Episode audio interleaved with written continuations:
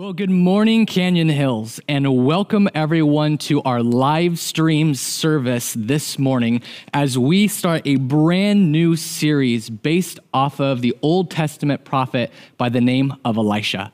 My name is Matt, and I'm one of the adult pastors here at Canyon Hills Friends Church.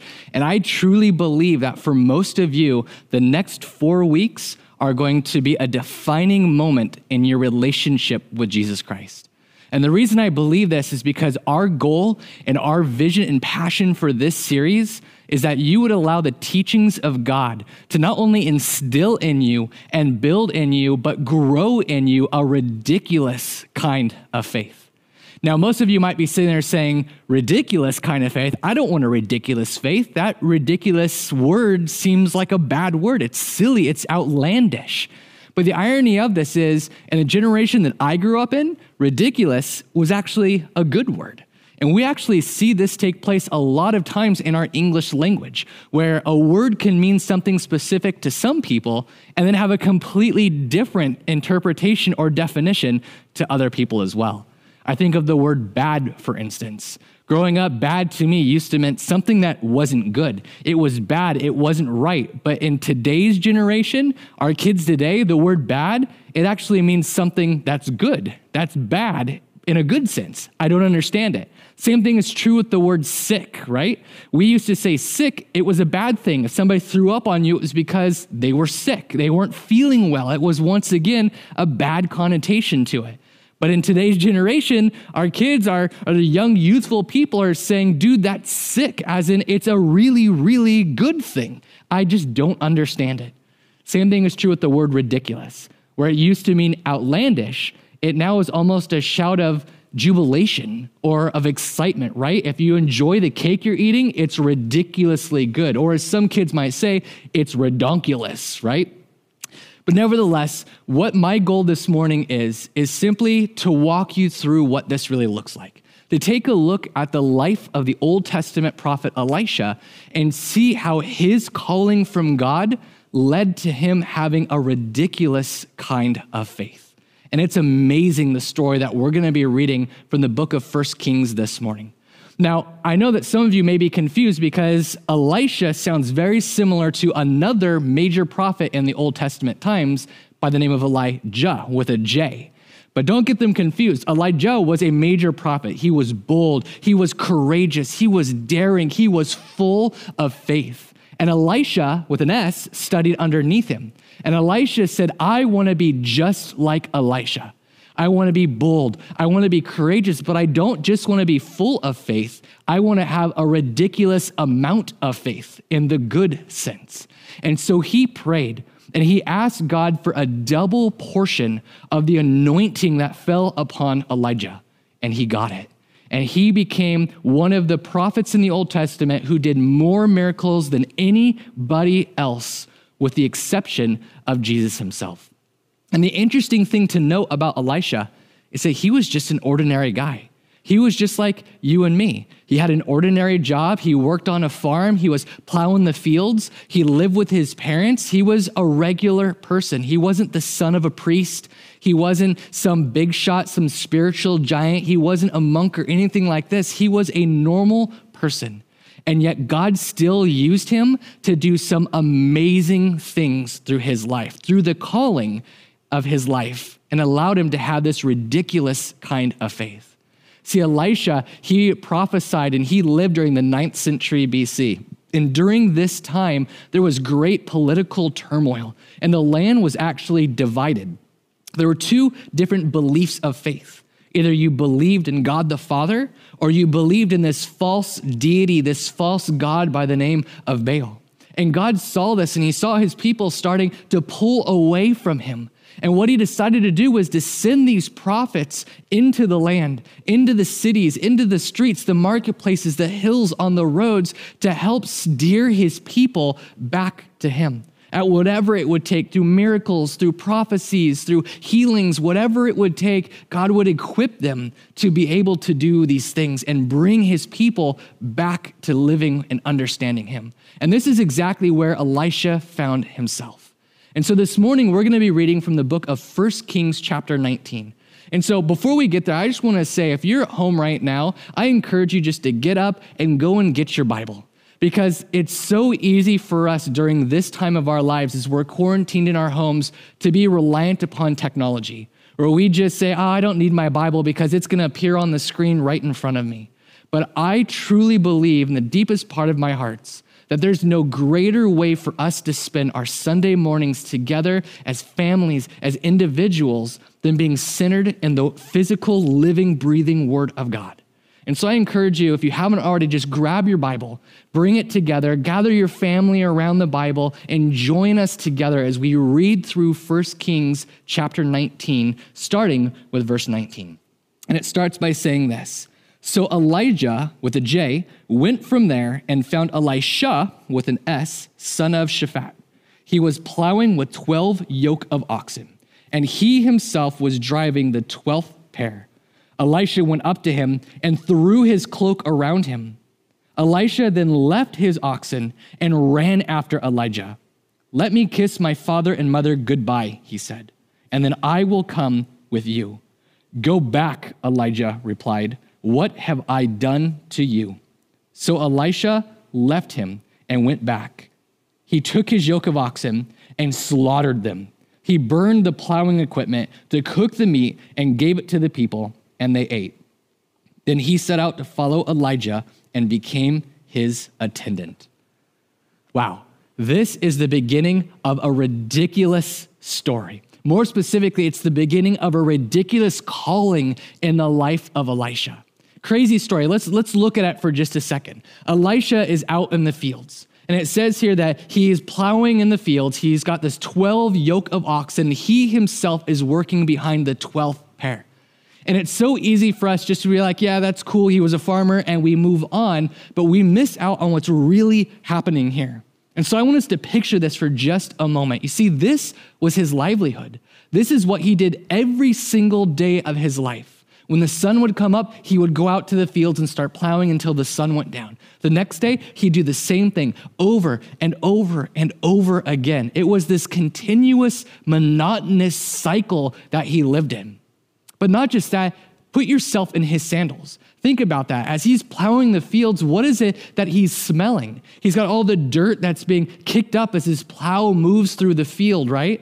And not only that, he's traveling behind 12 yoke of oxen, which means there's all this oxen poop everywhere on the ground. And it's not in just one little spot, it's everywhere. So he's stepping in it, it's going up in the air, it's getting on his clothes, it's embedded in his nostrils. And no matter how hard he scrubs, he can't get rid of that smell. It's almost like it's become his permanent cologne.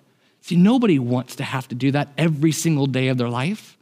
Not only that, think about his hands as he's pushing the plow through the field. His muscles are probably sore and tense and tight. His hands are probably sweaty and calloused, or maybe bruised and bleeding from pushing against the grain as it's trying to dig through the earth. Think about what he's looking at, his sight. It's not lush green mountains and valleys, it's a field. It's a dirt field, and where his eyes are focused, right on the plow down below, right above his eyesight, do you know what he sees every single day without fail?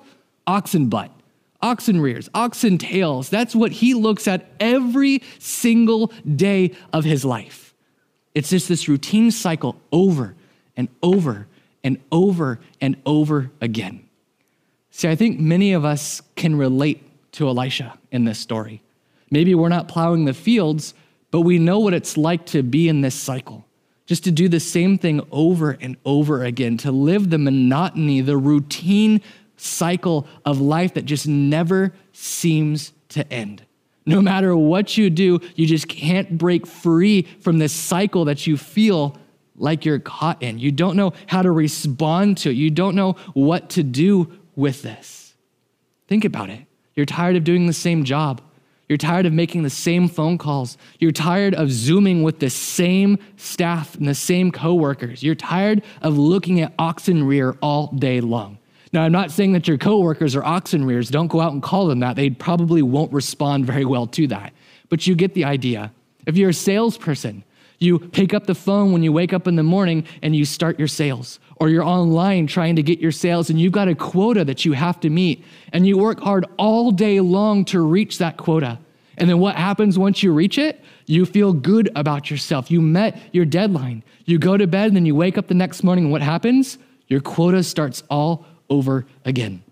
Or if you're a student, what does your life look like right now? You get up, you go online, you take your classes, you do some homework, do study, you try to go to work so that way you can get money to pay for your bills. Then you go to bed, and what happens? You get up the next day. You go online to do your studies and learn. Then you do your homework, and then you go to your job in order to pay for bills. It's this cycle that goes on and on and on again. Or if you're a parent, for those of us who are parents, what does our monotonous routine cycle look like? It's diapers, feeding, burping, laundry, diapers, feeding, burping, laundry, diapers, feeding, burping, crying, laundry. It's the same thing over and over and over again. And it's so easy for us to lose our passion. It's so easy for us to lose our purpose when it feels like we're just staring at oxen all day long. We're just staring at oxen tail, oxen rear every single day of our life. And this is exactly where Elisha found himself. But I want you to notice something. No matter how monotonous this was, no matter how routine this was for him, he remained faithful to the task at hand. Even though it wasn't some big grand thing that he had to do, he remained faithful in the midst of it. And I truly believe that God loves to bless those who are faithful with the little things in life. Because if you're faithful in the little things, God can entrust you with great things, with big things. And that's exactly what we see happen in this story. If we continue on looking at the next part in verse 19, it's, it's this crazy analogy that we see here. It says this Elijah, now remember, this is this great man that Elisha looked up to. Elijah went up to him, threw his cloak around him. That's it. That's the story that we read, right? This had to have been a very interesting story because Elisha is just out there plowing the fields. He sees Elijah, his hero, the person he looks up to, coming up to him. And as he's plowing, Elijah just walks up, throws his coat on him, and walks away. That's the end of the story. And once again, it's so easy for us just to gloss over this without really unpacking what that meant. You see, the cloak was probably some kind of coat made of animal skin or animal fur, and it was his covering, it was his mantle. And so, by him placing the coat on Elisha, it was symbolically saying, That mantle which I was under is now going to be over you. That which protected me, that which guided me, will now protect and guide you. I will be your teacher. You will be my student. And what God has begun to do and work in my life, He's now going to begin and do the work through you. It was a passing of the baton. And it was so powerful, this moment, and it's so easy for us just to gloss straight by it. Because this was Elisha's calling without ever a word being spoken. Now, before we go any further to finish the story, I think there's two life principles. There's two things that we can learn from this story. Because this had to have been an incredible scene. I mean, Elisha is probably very confused. His mentor just threw a cloak on him, a cloak on him, and walked away. He had to have been confused on what it meant, what was going on. But how he responded tells us a lot about how we should respond to the calling of God.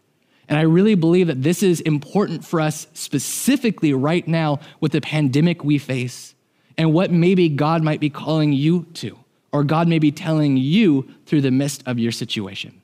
The first lesson we learn is so important, it's so crazy, it's so powerful is this. You don't have to understand fully to obey immediately.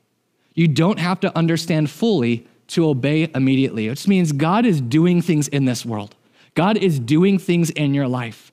And just because he's doing things doesn't mean that we're going to understand it. There's a lot of chaos that exists around us that we have no idea what's going on. But it doesn't mean that we should stop being faithful to God. Even though it looks like God may not be here to some people, we know that our God is alive, that He's living, that He's breathing, that He's got His power invested in us and in this world. And we have to hold on to that. Just because we can't see what's going on, just because we don't understand what's happening, doesn't mean that we should stop being obedient and stop obeying. I mean, look at this. If we read in this story, we continue to understand that Elisha, he puts this cloak around Elisha, right? He puts his cloak on him and he keeps walking away. And Elisha goes running after Elijah. He catches up to him and says, Hey, hang on just a minute. Let me go back and say goodbye to mom and dad, and then I'm all yours. See, he didn't have to think about it. He didn't have to pray about it. He didn't have to make a pros and cons list. He didn't have to seek some counselor or some wise help or talk to his mom and dad. He responded immediately. He didn't know what was going on. He didn't have all the details. All he knew was Elijah just put a cloak on him and he responded. Because for Elisha, what was going through his mind was this if God is in this, I'm all in. That's all I need. That's all I need. I may not have all the details, but if I know that God is somewhere in the midst, that's good enough for me. That's good enough for me to respond and to follow obediently, no matter what it costs.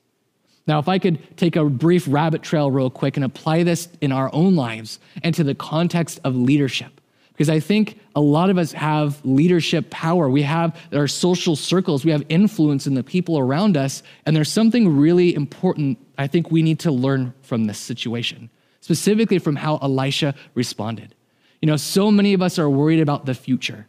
What's going to happen in the next year, two years, three years, what our life's going to look like, because maybe we're unemployed, maybe we're sick, maybe we're fighting with our families, whatever it may be, we're panicked about the future. And I used to love getting asked that question. People would ask me all the time, Matt, what's your three year plan? What's your five year plan? What does the future look like for Matt? And I love that because I'm an analytic person. I love planning things out. I love being in this administrative role. I like being organized and seeing everything chronologically out. But I realize that my answer has changed over the past couple years, more specifically over the past couple months. And the reason why it's changed is because our world is changing. Every single day, our world is changing. And I don't feel that I can adequately prepare five years from now, let alone even a year from now. Because God is always moving, God is always doing incredible things. And so, what I've decided to do, instead of planning for three years or five years out, I simply have decided to plan to respond to the present to plan to respond to the present. And what that means is I don't want to get so focused on what I want to achieve, what I want to accomplish, that I miss out on what it is that maybe God is calling me to, what it is that maybe God is trying to show me in the midst of my situation, in the midst of my circumstance, in the midst of the pandemic that exists around me. I want to be able to have a ridiculous faith, just like Elisha did, where I can say, God, I am all in. I don't know the details. I don't know what's going on, but if you are in it, I want to be in it. I want to be sold in it because there's no way that I could ever possibly anticipate or guess what you're going to do or the opportunities that you're going to place in front of me. And I don't want to miss out on those. Then I don't know for those of you who maybe needed to hear that today who maybe be worrying right now about what the year looks like with finances and health and all these things. But I think it's so important for us to understand the response of Elisha here. Elisha wasn't planning for the future, he was responding to the moment. God is doing something in your life right here, right now. And he's calling you to respond to it not to worry about the details, not to worry about what's going to happen as a result of it, but to respond and to be obedient, to have faith. You don't have to understand fully in order to obey immediately. It's so powerful when we truly start to look at this story and really understand what's happening here. And I believe with all of my heart that if we place ourselves in a place of spiritual readiness, we're going to be open to the idea of responding when God calls us to, putting aside whatever plans we may have and being willing to be open and obedient to what it is that God is trying to lay in front of us, even if we don't have all the details. See, because the ironic part is this God rarely ever gives us all the details. That's not how He works, not at all. I think that we as a people, we love details and it bugs us to no end when we don't know his plan, when we don't know what's going on, when we can't see the purpose behind something. And we cry out all the time to God, God, why is this happening to me? God, why do I feel like every relationship I try, it just fails? God, why am I struggling in my marriage? God, why are all of these terrible things happening to me right here, right now? And I think God looks at us and he says, I'm not going to give you all the details. Because if I did, you wouldn't be able to handle it. If I truly told you everything that was going to happen, you wouldn't show up right here, right now. You would wait till the good part comes along. He says, What I'm going to do is, I'm just going to show you the next step. I'm going to show you what to do right here, right now, in the present. And if you do this, if you trust me, if you be obedient in this, I'll get you to the next step. And I'll get you to the next step. Start worrying about tomorrow because tomorrow is going to worry in and of itself. Focus on today. Move through today. Trust me today. Give me your burdens, your worries, your fears, your anxieties. Lay them on me today, and I will get you through it till tomorrow. And then we'll go from there. It's so incredible when we truly understand this because I think that God, He doesn't give us all the details, but He still does give us something. He gives us a word to go off of. And there's really power in this. I truly believe that sometimes a word is all that God gives us, but it has to be enough for us to go on. For some of us, God has been speaking into our lives through the midst of this pandemic. And yeah, we've got our worries and our fears, but I think that we have something in our life that we feel that we're being called to, that we hear the voice of God, this one word that kind of brings us a sense of peace. And I don't know what that word is. Maybe that word is different for each and every one of you.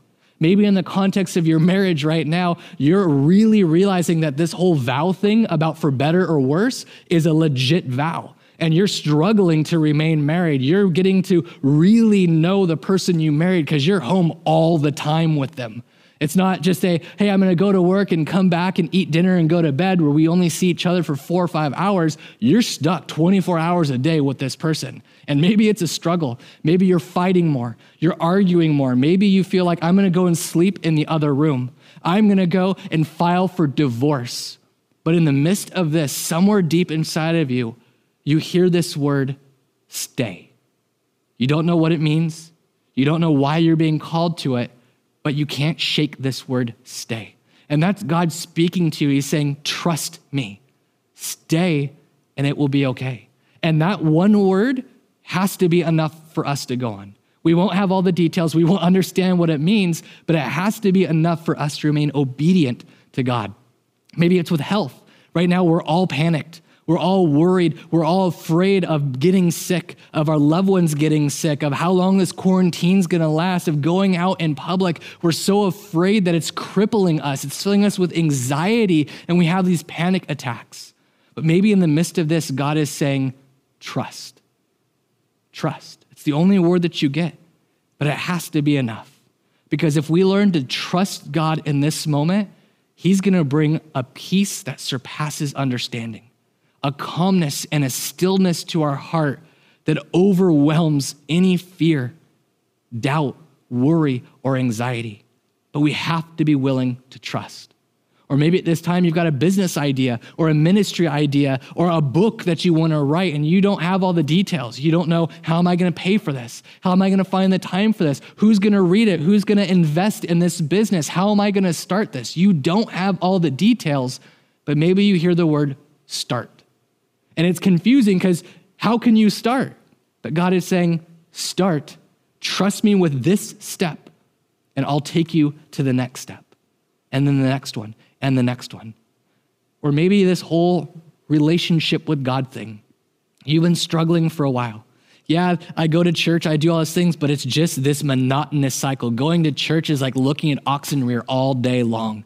It's just the same thing over and over and over again, and I'm tired of it. But maybe there's something in your heart that's been stirring you to something greater. And you hear this word from God commit. You don't know what that means. You don't know what that looks like, especially now because you can't even get to the church in person. But you hear the word commit. Commit to me. And that has to be enough for us to go on. See, it's not just in our own lives. We even see this all throughout scripture as well. In the Old Testament, when Moses, when the burning bush, right? He had these doubts, these fears. He was giving excuses, but God gave him one word. And what was that word? Go. It says, Go, free my people. Abraham in the Old Testament again, he was doing these great, amazing things, and he hears this word from God, and the word was, Go, go to the land that I will show you. It was a command. It was, if you do this one thing, if you have faith in this one word, I will take you the rest of the way. In the New Testament, we see Peter, right? He's in the boat. He sees Jesus walking on the water towards him, thinks, This is ridiculous. This guy who's out there is walking on water. Jesus, if that's you, call out to me and I will come. And Jesus doesn't give this long definition example. Hey, you know, slowly put one foot over and then put your other foot over and start to stand like a toddler learning to walk for the first time and then slowly move your way towards me without ever breaking eye contact. No, he simply uses one word, and that word was come. And that word was enough. What happened? Peter immediately jumped out of the boat and went towards Jesus. You see, folks, for some of you, you're going to have at some point in your life one word that's going to call you to do something, to take action, to have a ridiculous kind of faith. And we may not have all the details, we may not have all the answers, we may not understand, but it has to be enough for us to go on. That's the first lesson we learned. The second lesson we learned before we wrap all of this up is also very important. It's this that those that God uses the most are those who hold on to the least. Those that God chooses to use the most are those who hold on to the least. Look at this. And we continue in the story in verse 21. Look what Elisha does. He says, So Elisha left him and went back, and he took his yoke of oxen and he slaughtered them. That is ridiculous. That is an escalation of events if I've ever heard one before, right? He's out there, he's got this cloak on, he sees Elijah and he says, Hey, I'm gonna follow you. Just wait a second, I'll be right back. He goes running back, sees his ox, pulls out his switchblades, and just starts slicing and dicing, right? And there's just all this ox, this cow meat just laying everywhere. He looks over, sees his plow, and says, Hey, I'm gonna take that, break it apart, and burn it. I've got a burning pile of wood. I've got meat. Let's make a bonfire and I'm going to cook some steak for my buddies. This is what he does. This is a ridiculous scene, right? God is calling him to be a prophet. God is calling him to follow after this prophet to do amazing things. And what does he do? What is his ridiculous act of faith? He kills the cows and burns the plows. He kills the cows and burns the plows. Now, we understand the whole killing the cow part because that's biblical in the Old Testament times. As God would move and do things, people would typically offer a sacrifice up to God. So we could understand the cow thing. But burning the plows, that's just ridiculous. That's over the top. That's like saying, I'm getting rid of plan B. There is no plan B. All that there is is plan A, and plan A is God. Because God, if you're in it, there's nothing else that I want to be doing. I can't imagine that, especially as a dad. I think about if my son Oliver, when he grows up, ever came home and said, Hey, dad, I was praying with God and I've decided I'm going to quit my job.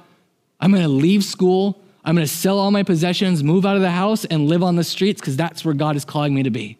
I'm going to look at him and say, Oliver, I am so proud of your faith. I'm so excited about how connected you are with God, but let's just pause for a minute.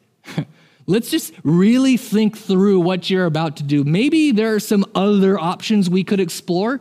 Let's not get rid of everything and take such drastic measures. See, I think a lot of us have this same kind of response. We look at Elisha and say, Why? Why would you burn the cows? Why would you burn the plows, kill the cows, do all of these things?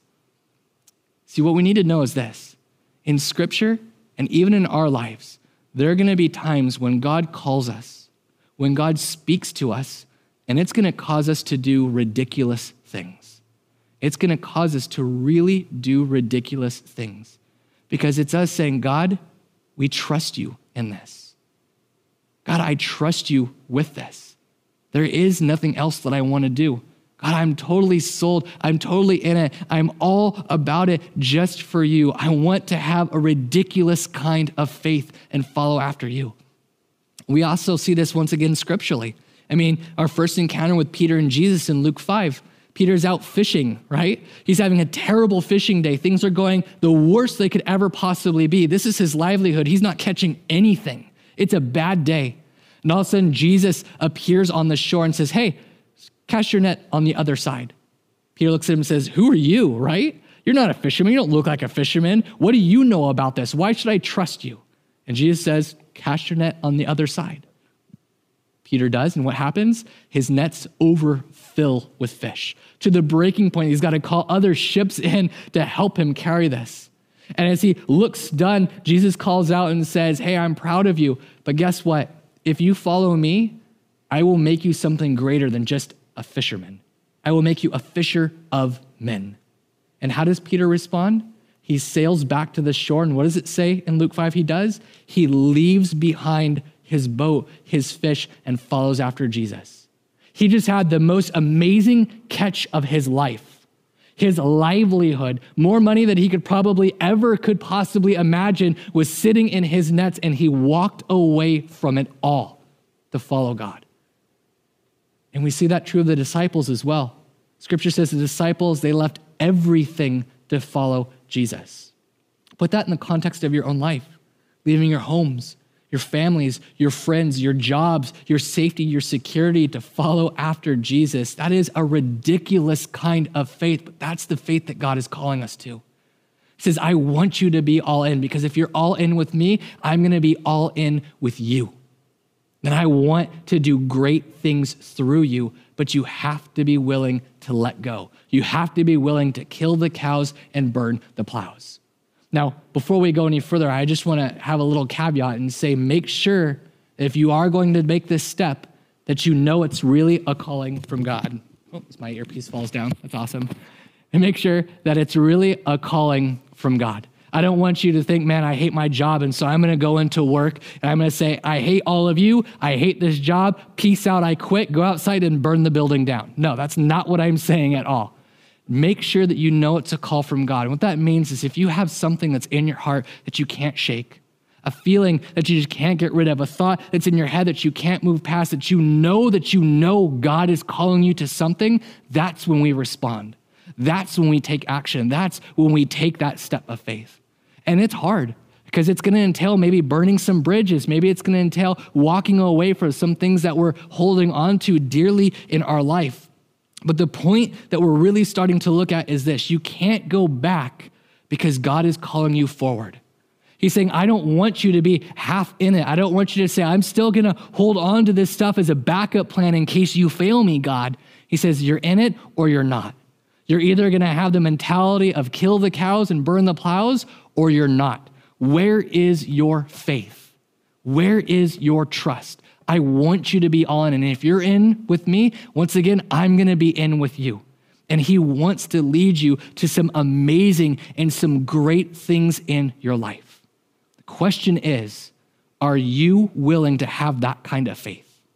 The kind of faith that says, Yes, God, I'm going to kill the cows and I'm going to burn the plows whatever that means. I'm going to let go of this sin. I'm going to let go of this fear. I'm going to let go of this doubt. Whatever it is that's holding me back from responding to what it is that you're calling me to, I'm going to let it go because I'm placing my trust in you. I'm placing my value in you. And I realize I don't need this other stuff. One of the blessings of this whole pandemic in quarantine is I'm finally realizing that my true value, my investment is not in material things, in possessions, because they fade, they wither. My investment is in my family. My investment is in my faith. And I can really start to grow as a person and find my true purpose in being a man, being a woman, being a child of God rather than climbing the corporate ladder at my job. I'm finally happy for the first time in my life because I'm all in. I'm ready to have that kind of faith where I burn the plow and I kill the cow. And that's difficult for a lot of us because in order for us to step into our destiny, it means that we have to let go of our security. We have to sometimes let go of the things that we hold on to the most. I think of a child with a little blankie, right? It's their comfort, it's their safety net, it's what they hold on to the most because it's what protects us. As growing up as a child, I didn't just have a blankie, I also had a doggie. And my doggie went with me everywhere that I would go. Because where I went, if doggie was with me, I felt secure. I felt safe. I felt protected. I had my buddy who would watch out with me. There was just a comfort that came over me that I couldn't explain.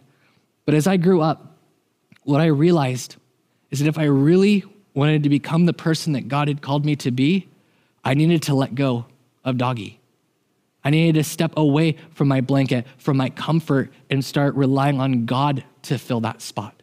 God to fill that position, for God to be my support, my strength, my comfort, my passion, every desire of my heart. And so I put doggy behind me. Now, I didn't burn doggy. I still have doggy to this day, but I knowingly and willingly left doggy behind so I could follow God and what He was calling me to. And He has led me through some amazing adventures and some amazing journeys in my life. And He wants to do the same thing through you. He wants to be able to instill in you a ridiculous kind of faith. He's saying, Look, right here, right now, where you're at, maybe you're afraid. Maybe you're filled with fear or worry or doubt, anxiety. Maybe you lost your job. Maybe you're losing your health. Whatever it is, trust me in this moment. Trust me in this moment. Give me your faith. Give me everything that's weighing you down, and I will show you the next step. I will help you through to tomorrow, to the next day. You don't have to understand fully to obey immediately. And if you're willing to let go, of whatever it is you're holding on to, God's going to use it in such a big way. The question is are you ready to have the kind of ridiculous faith that says, I want to kill the cow and burn the plows? How will you respond to what it is that God is calling you to do today? Would you pray with me? Father, once again, we are, God, we are just so humbled. God, we are so delighted just to be your children.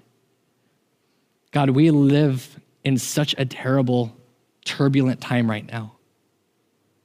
God, our hearts are wrecked, our hearts are hurting. But God, I pray that you just steer us back to you. God, that we wouldn't be so focused on the things of this world, but instead that we would just run to you. God, we would say, I'm ready. I'm tired of living the monotonous circle of life. I'm tired of staring at oxen rear all day long, Father. I'm ready for something greater. I'm ready for something more exciting in my life. God, I want to have the kind of ridiculous faith that allows me to, to kill the cows and burn the plows. And maybe you've got that word that God has been calling on your heart. God, I, I pray that for everybody who has that word, Father, they would listen to it, they would heed it. Father, they would take it into their lives and say, God, I don't understand what this means, but I'm going to trust you in this moment with it because I know that you're going to see me through till tomorrow. You're going to see me through to the other side. God, we love you so much. God, we pray that you just continue to strengthen our faith, to have a faith like Elisha, where we say, God, I don't know what's going on, but if you're in it, I'm all in. We love you, God. We pray this in your name. Amen.